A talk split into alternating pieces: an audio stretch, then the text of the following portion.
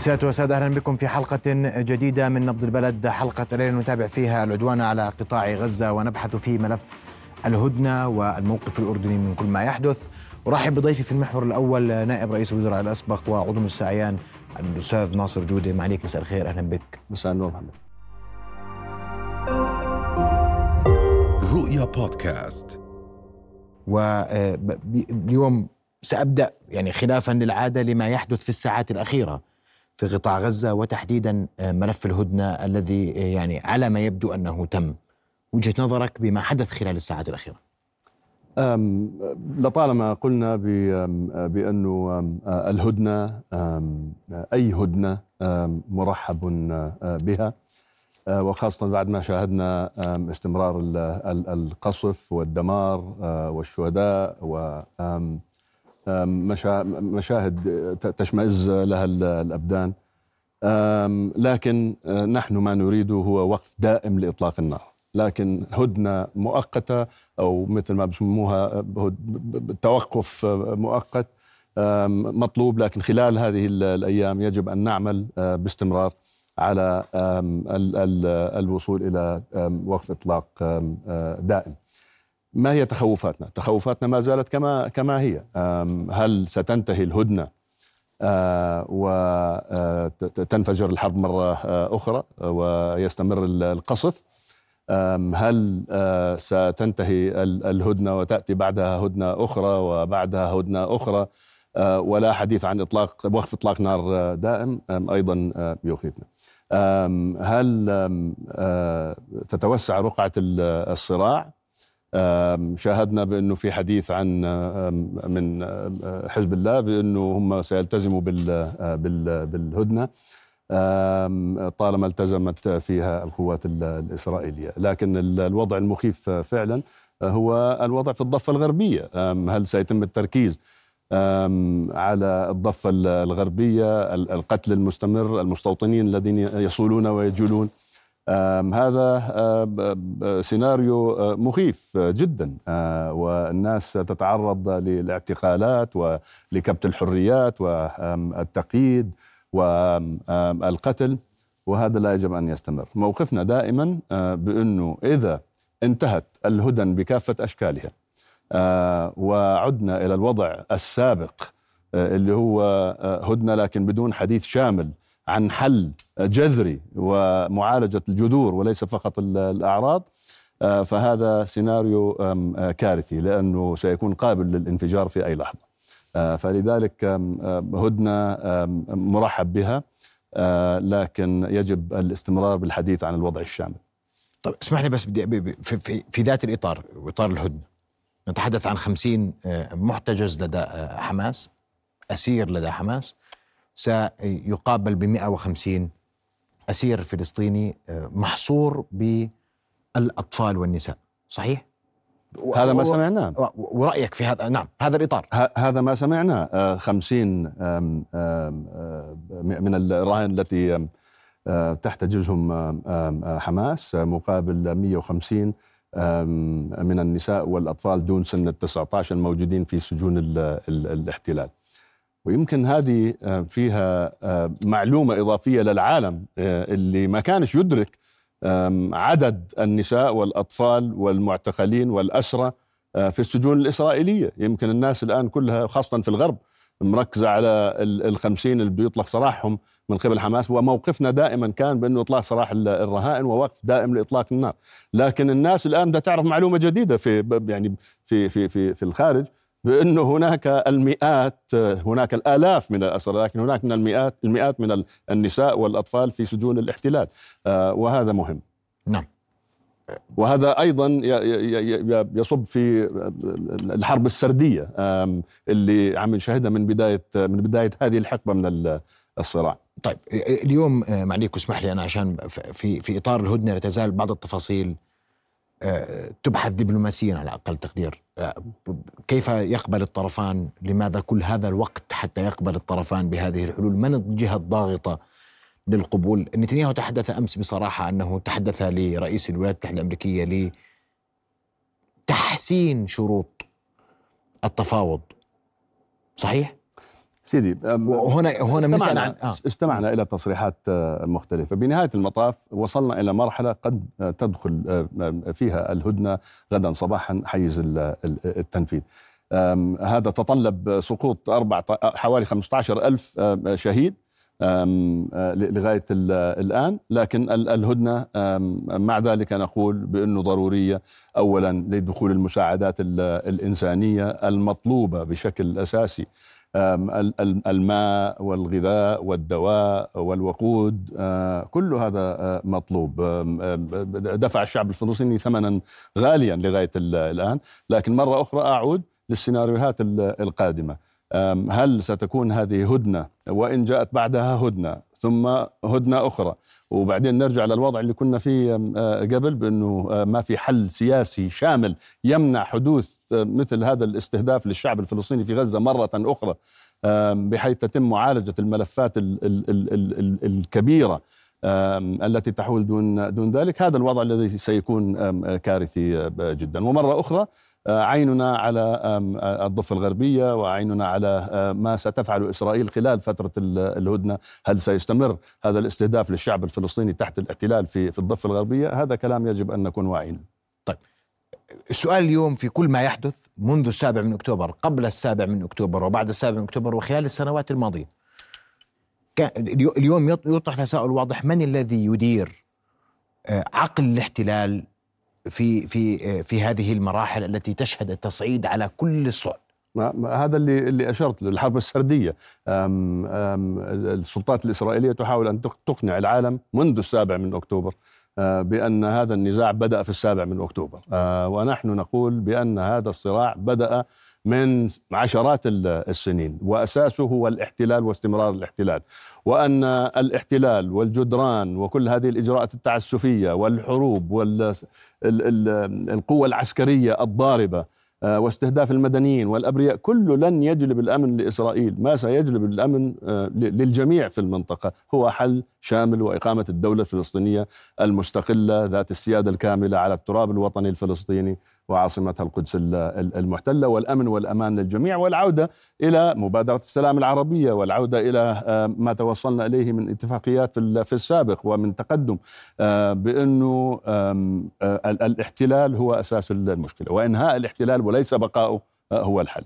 طيب اليوم في يمين متطرف يحكم ويتحكم بالقرار في في كيان الاحتلال والسؤال ما بعد عدوان العدوان على غزة و معركة طوفان الأقصى كيف سيكون شكل هذا اليمين ومدى قدرته على البقاء على سدة الحكم إن صح التعبير؟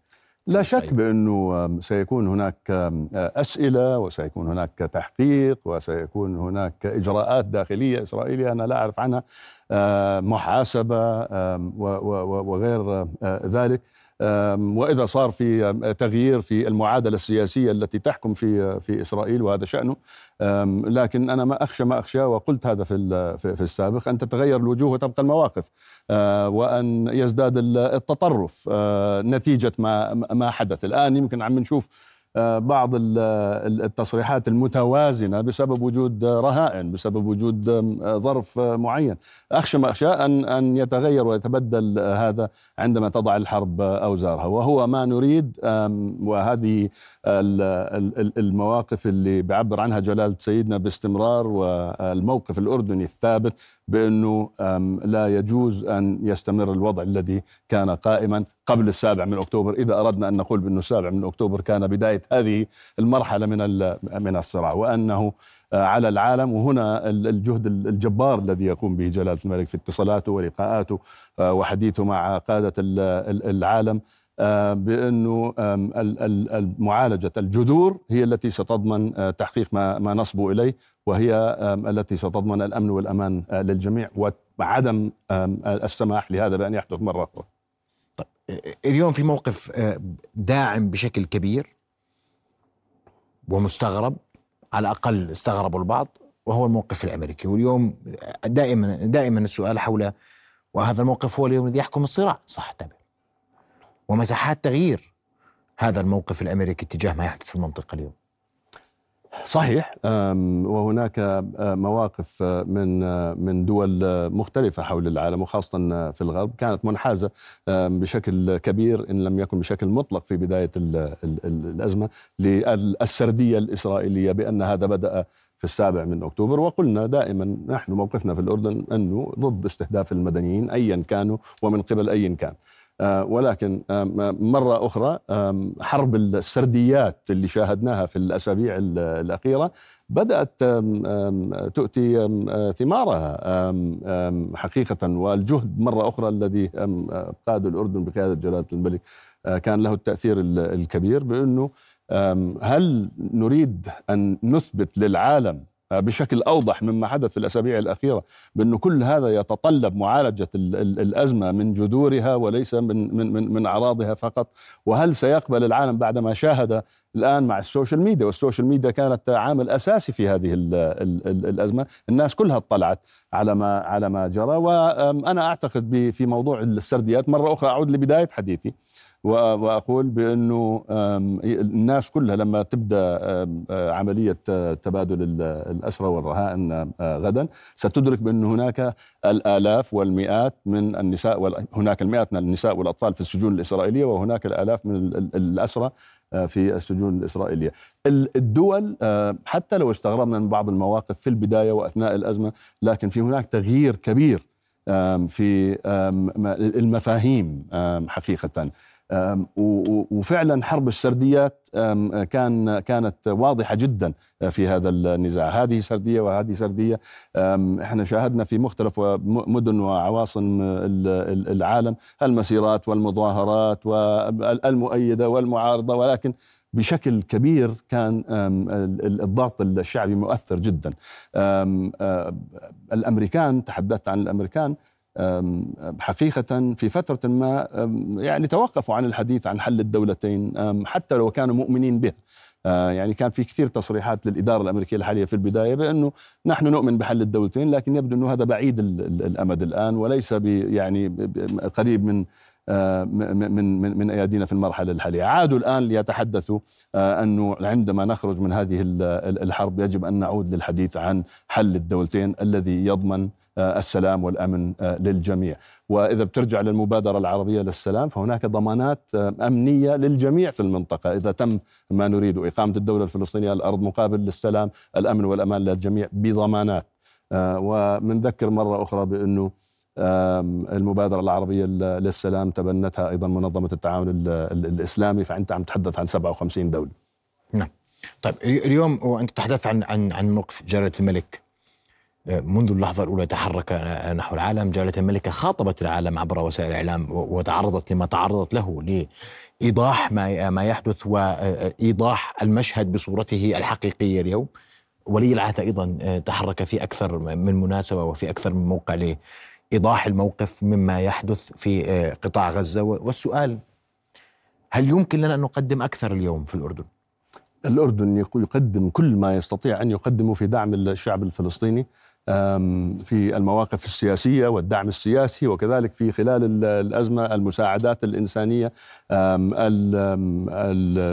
العمليات الجريئة للقوات المسلحة الجيش العربي في الإنزال لدعم المستشفى الميداني والقوافل التي تذهب قوافل مساعدات من الأردن التي تعبر من خلال معبر رفح. شاهدنا آه، بتوجيهات من جلالة سيدنا سمو الأمير الحسين بن عبد الله الثاني ولي العهد. يعني حقيقة موقف بطولي أنه آه، ذهب بالطائرة مع المعدات المطلوبة لإقامة المستشفى الميداني الثاني في غزة. إحنا عندنا مستشفى موجود من 2009 وأنا تشرفت بزيارته في واحد من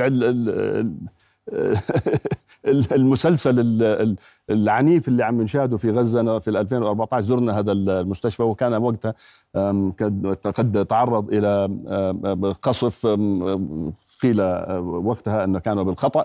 آه، لكن النشامة اللي بيشتغلوا هناك وشاهدنا مرة أخرى آه، المستشفى الثاني الذي ساهم سمو ولي العهد بوصوله وتأمينه ودخوله إلى إلى قطاع غزة. وعندنا آه، أيضا في جنين وفي آه، رام الله والمستشفى الأخير الذي ذهب إلى نابلس. فالأردن يقدم ما يستطيع. الأردن هو السند لفلسطين. آه، الأردن هو الذي يتحدث دائما للعالم. لا يكاد يمر يوم من الأيام إلا هناك آه، اتصال لجلالة الملك مع قادة في المنطقة في, في الإقليم في العالم أو زيارة ملكية أو تواصل مع القادة للحديث عن ما بعد الحرب. ماذا سيحدث؟ هل سنعود إلى حالة لا حرب ولا ولا سلم التي كنا نعيشها في السبعينات والثمانينات من القرن الماضي. لننتظر الانفجار القادم. لن لن نقبل بأن يسمح العالم بهذا ويجب معالجة الأمر من من كافة جوانبه. وعندما كان ينسى العالم في مراحل كثيرة ومنعطفات كثيرة القضية الفلسطينية كان جلالة الملك الوحيد الذي يتحدث في هذا الشأن. لا يكاد يمر يوم مرة أخرى إلا ونتحدث بهذا الموقف رفع المعاناة على الشعب الفلسطيني إنهاء الاحتلال فك الحصار عن عن غزة آه، كسر الحصار يعني أعتقد إنه إنه الأردن ما يميز عن بقية دول العالم بأنه هذه القضية هي قضيتنا الأساسية ومصلحة أردنية عليا أن تقوم الدولة الفلسطينية مستقله على التراب الوطني الفلسطيني. بدي أعود للولايات المتحدة الأمريكية وأتحدث عن العلاقة الأردنية بالولايات المتحدة الأمريكية وبإسرائيل اليوم في ظل كل ما يحدث. وبرأيك أين تتجه هذه العلاقة؟ إحنا اليوم سحبنا سفير وأبدينا عدم رغبتنا بحضور سفير الاحتلال في عمان وهناك تساؤلات حول العلاقة الأردنية الأمريكية والعلاقة الأردنية اليوم في إطار هذا الملف مع دول العالم إحنا بنقولها دائما وبنكررها أنه علاقة الأردن مع العالم باسره علاقة احترام وتقدير للمواقف الأردنية وللصراحة الأردنية. جلالة الملك يعني بتشرفنا بأن نكون بمعيته في زيارات مختلفة عديد من دول العالم وللولايات المتحدة ويتحدث مع الجميع ويتحدث معهم بصراحة ويستشرف المستقبل ويحذر من الأخطار. كان يمكن آخر خطاب لجلالة الملك في الأمم المتحدة وذكرت في لقاءات سابقة آه، في أيلول الماضي. وحكى لهم جلال سيدنا بمنتهى الوضوح بأنه الوضع القائم سيؤدي إلى كارثة استمرار الاحتلال وسياسة الجدران العازلة والفاصلة واستهداف الناس ومنع حركتهم وحصار على غزة ومنع دخول الدواء والغذاء. هذا كله آه، لن يكتب له أن يستمر لأنه هذا يخالف ليس فقط القانون الدولي ولكن القانون الدولي الإنساني وكل الأعراف المتبعة في في العالم. فلما أقول إنه علاقة الأردن علاقة احترام آه، يكنها لها يكن يكنها لها العالم أنا أكرر بأنه هذه ستكون ستكون محطة للأردن، يعني كيف نؤثر على مواقف الدول ثم نقول لا نريد أن نتحدث معهم، في ناس بيقولوا ما بصير نتحدث مع الناس، بالعكس آه، هذا الوقت لأنه الأردن عندما يقول إنه هذه قضيته الأساسية وأن القضية هي مصلحة أردنية آه، عليا، يجب أن يحافظ على ما حافظ عليه طوال السنين وهو قنوات مفتوحة للحوار مع مع الجميع، حتى لو اختلفت معهم، حتى لو لم تكن تتفق معهم، وذكرت مرة إنه قد يكون في وقت في المستقبل التلاوم إنه ليش كان الموقف هيك ليش ما كان الموقف هيك؟ لكن بنفس الوقت يجب الحفاظ على قنوات الحوار مع الجميع. هناك من يعتقد بأنه المواقف قد تؤثر سلبيا على على بعض العلاقات. أنا لا أعتقد إنه هذا صحيح. أنا أعتقد إنه الجميع ونشاهد كثافة الاتصالات التي يجريها جلالة الملك وكثافة اتصالات العالم مع جلالة الملك. أه، والحديث عن ما يسمونه باللغة الانجليزيه the day after اليوم الذي يلي الحرب. هل سنعود إلى ما كنا عليه أم سيكون هناك أفق حتى مع هذا الثمن الباهظ الذي دفعه الشعب الفلسطيني؟ أه، لكن عندما يسيل الدم يجب أن يكون هناك نهاية أه، تضمن كرامة الشعب الفلسطيني واحقاق الحق وعيشه بالاستقلال الذي يستحقه وبالكرامة التي يستحق. فالقنوات يجب أن تستمر مفتوحة باعتقادي. أنت أنت حكيت اليوم الذي يلي آه، نهاية هذا العدوان في أكثر من من مرة. والسؤال اليوم كيف سيكون شكل اليوم إحنا مش عارفين أصلا سيناريوهات كيف سيكون شكل المرحلة المقبلة. اليوم نتحدث عن هدنه ما هذا اللي ذكرته. التخوف الأساسي هو أن تكون آه، هدنه تعيدنا إلى المربع الأول. يعني وقف إطلاق النار خلال الهدنة تبادل للاسرى والرهائن وعودة عودة الحرب لتنفجر مرة أخرى أو ليستمر القصف. والتخوف الأساسي هو توسع الرقعة والانفجار في في الضفة الغربية واستمرار الممارسات والانتهاكات الإسرائيلية إن كان في الأماكن المقدسة أو في الضفة الغربية. والسيناريو الأسوأ طبعا. هو أن نعود إلى حالة لا حرب ولا سلم هو أن نعود لحالة ما كنا عليه ما قبل السابع من من من, من تشرين الأول اللي ينذر بانفجار قادم في أي فترة، إحنا شاهدنا بال 2008 وبال 2012 وبال 2014 وبال 2018 وبال 2020 يعني هل نعود إلى إلى هذا المسلسل المرعب آم أم نعالج الموضوع من جذره يعني؟ ترى أن معالجة الموضوع من جذوره والسيناريوهات كلها مطروحة بالمناسبة. يعني اليوم إحنا بدنا ندخل على هدنة غدا إن شاء الله. أربع أيام. بجوز تتمدد إذا كان في اتفاق على تبادل آخر للأسرى ولكن إذا إذا عدنا إلى الحرب بعد الهدنة فهذه كارثة. إذا عدنا إلى حالة لا حرب ولا سلم وهذه ستكون كارثة أيضا لأنه سينفجر الوضع في أي مرحلة في في في القادم. وإذا لم يتم معالجة جذر الموضوع وهو إنهاء الاحتلال فنحن يعني مسألة وقت وانتظار. طب بتسمح لي أسألك سؤال عن الحرب أكثر؟ تفضل. اليوم هناك من يتحدث عن سيناريو نهايه الحرب. إذا إذا ما تابع الاحتلال وإحنا اليوم في معركة عض اصابع هذا يتفق المعارك مستمرة الآن وإحنا عم نحكي. نعم. يعني آه، لأنه الهدنة لسه ما دخلت حيز التنفيذ إذا بدأت الهدنة وهم معتادون على هذا على هذا السيناريو سيناريو الضرب الكثيف قبيل آه، الهدنة. لكن إذا مرت هذه الهدنة وعادت الحرب عاد العدوان. إلى أين تنتهي الأمور؟ سيواصل الجميع العض على الأصابع إلى ما لا نهاية؟ الموضوع ليس عض على الأصابع. الموضوع هو جهد سياسي مطلوب آه، ومكثف وتنخرط فيه كل الدول والعواصم المؤثرة في العالم آه، وفي في منطقتنا أيضا. آه، لمعالجة جذور الموضوع. هذا هو يعني هذا ما أستطيع أن أقوله ومهما كررته أنا أعتقد أنه مهم تكراره حتى تسمع الناس. السيناريوهات ما بعد الحرب ما حدا ما حدا بيعرف بس لكن ذكرت لك أنا الخيارات الموجودة أمامنا وشفناها آه، بالسابق. حرب وقف إطلاق نار آه، وعوده إلى وضع سابق آه، بقاء الاحتلال بقاء الحصار بقاء هذا سيؤدي إلى انفجار واضحه يعني.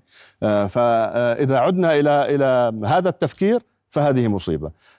وإذا عدنا إلى وقف دائم لإطلاق النار بدون جهد سياسي تنتج هذه المرحلة اللي عشناها في الأسابيع الأخيرة آه، اللي يفضي إلى إلى حل جذري وشامل لهذه القضية فالمصيبة أعظم.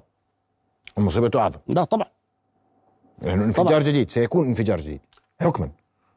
100% إذا است... إذا عدنا إلى وضع حصار آه، آه، واحتلال مستمر طبعا سيكون هناك انفجار في مرحلة ما. ما حدا بيقدر ينجم بالموضوع. بدها تكون أسابيع أشهر سنوات لكن سينفجر مرة أخرى الوضع. طب بدي أسألك سؤال ولنكن ننظر لانك بتحكي عن اليوم التالي. هل تقبل أطراف الصراع اليوم في أفق سياسي؟ هون السؤال. لأنه عندك طرفين صراع اليوم في غزة تحديدا. صحيح. وفي الضفة أيضا يعني أكثر من من 200 شهيد اللي اللي سقطوا في, نعم. في الأسابيع الأخيرة. آه، وتقييد للحريات واستهدافات واعتقالات. آه، فلذلك إحنا ما يعني ضد من من يحاول أن أن يفرق ما بين غزة آه، والضفة، نحن نتحدث عن غزة والضفة الغربية. آه، الموضوع مش حل في غزة والإبقاء على الوضع القائم في في الضفة الغربية. الموضوع وهذا الإشي الوحيد اللي بيحله في في المعادلة هذه هو الحل السياسي الشامل.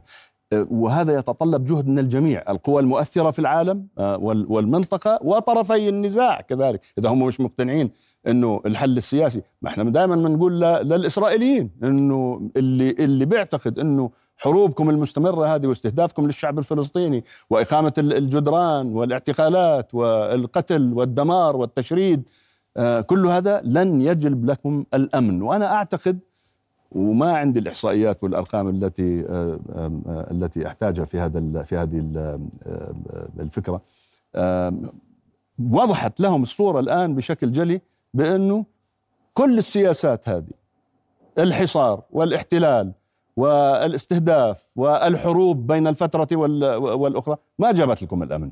شو اللي راح يجيب لكم الأمن؟ السلام العادل والشامل. إحقاق الحق إنهاء الاحتلال وليس بقاؤه.